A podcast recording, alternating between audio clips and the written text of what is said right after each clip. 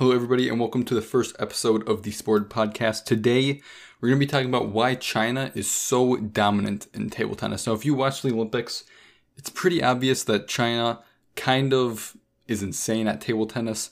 Uh, they win almost everything, which this year they actually did.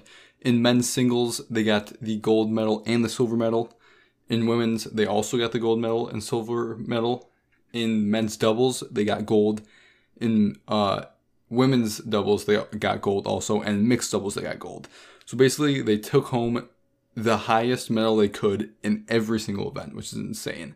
Um, and so i kind of did some research and i looked up um, why they're so good and i came across um, three basically main points of why they're so good. So the first one is closed training and this typically happens two months before um, a big event whether that be world championships um, or uh, basically more international type tournaments um, and things like the Olympics. So this basically means that no foreign players are allowed to train with them.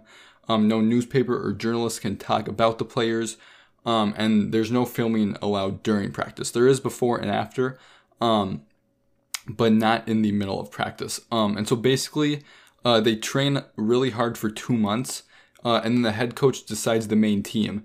And this isn't just the this is Class A, so basically the top 50 players in the nation um, in China, except um, if the top players, the top, you know, two, three who are ranked in the world, if they're not playing good, they could be uh, excluded from the tournaments um, and someone else will take their spot.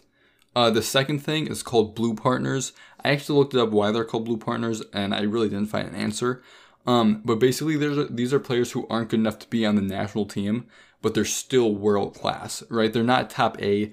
Uh, they're not like the top 50 players in China, uh, but they're mostly top 500. They're class B, um, but they're still really good. And basically, what they do uh, is they study the top players in the world. An example would be Timo Boll um, from Germany. He's ranked 10th in the world right now. So these players would basically study him, his strokes, how he plays his strategy, um, and then go against the top 50 players in the nation, either during closed training or right before they're about to enter a huge tournament.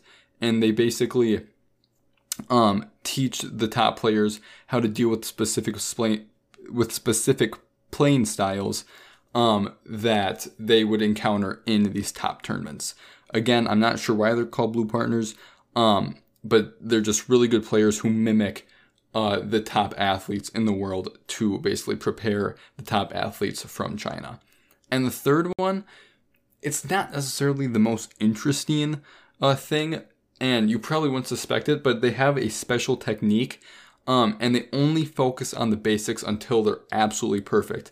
Which, when you're going to the Olympics, when you're doing, um, when you're so top tier in your sport, you kind of realize that they're insane that you're basically know the basics in every sports, not just table tennis, you know, and badminton and basketball and gymnastics, all those sports. But uh, the technique in China is that they don't even do drills until the bases are perfect. You may have a very good forehand, uh, and it may not, it may be perfect, but if your backhand isn't perfect, you're not doing any drills. Um, and so basically, there's no training until the form is great. And so there was a writer from ExpertTableTennis.com um, and he said he had a he was training with a coach who was from China, and basically for the whole week he just had him practice the basics, the forehands, the backhands. Um, and he said that even though he thought he had it down, um, he still, even though they worked on it for the whole week, he said he felt that he was um, a much stronger player and a much better player just after that one week of basically mastering down the basics. And so those those three points are basically why China is so dominant in table tennis. There's a million more, and I might make another episode of why, of like even more of why they're so good at table tennis. But basically, it's due to the close training, um, the blue partners who basically just mimic other players, and the special technique of how they drill down uh, the basics until they're absolutely perfect. Um, so that's pretty much all for this episode. Thank you guys so much for listening. Um, you can leave an Anchor, you can leave a voice message if you want, if you have any question on this, or if you want me to research something farther in other sports. So thank you guys so much for listening.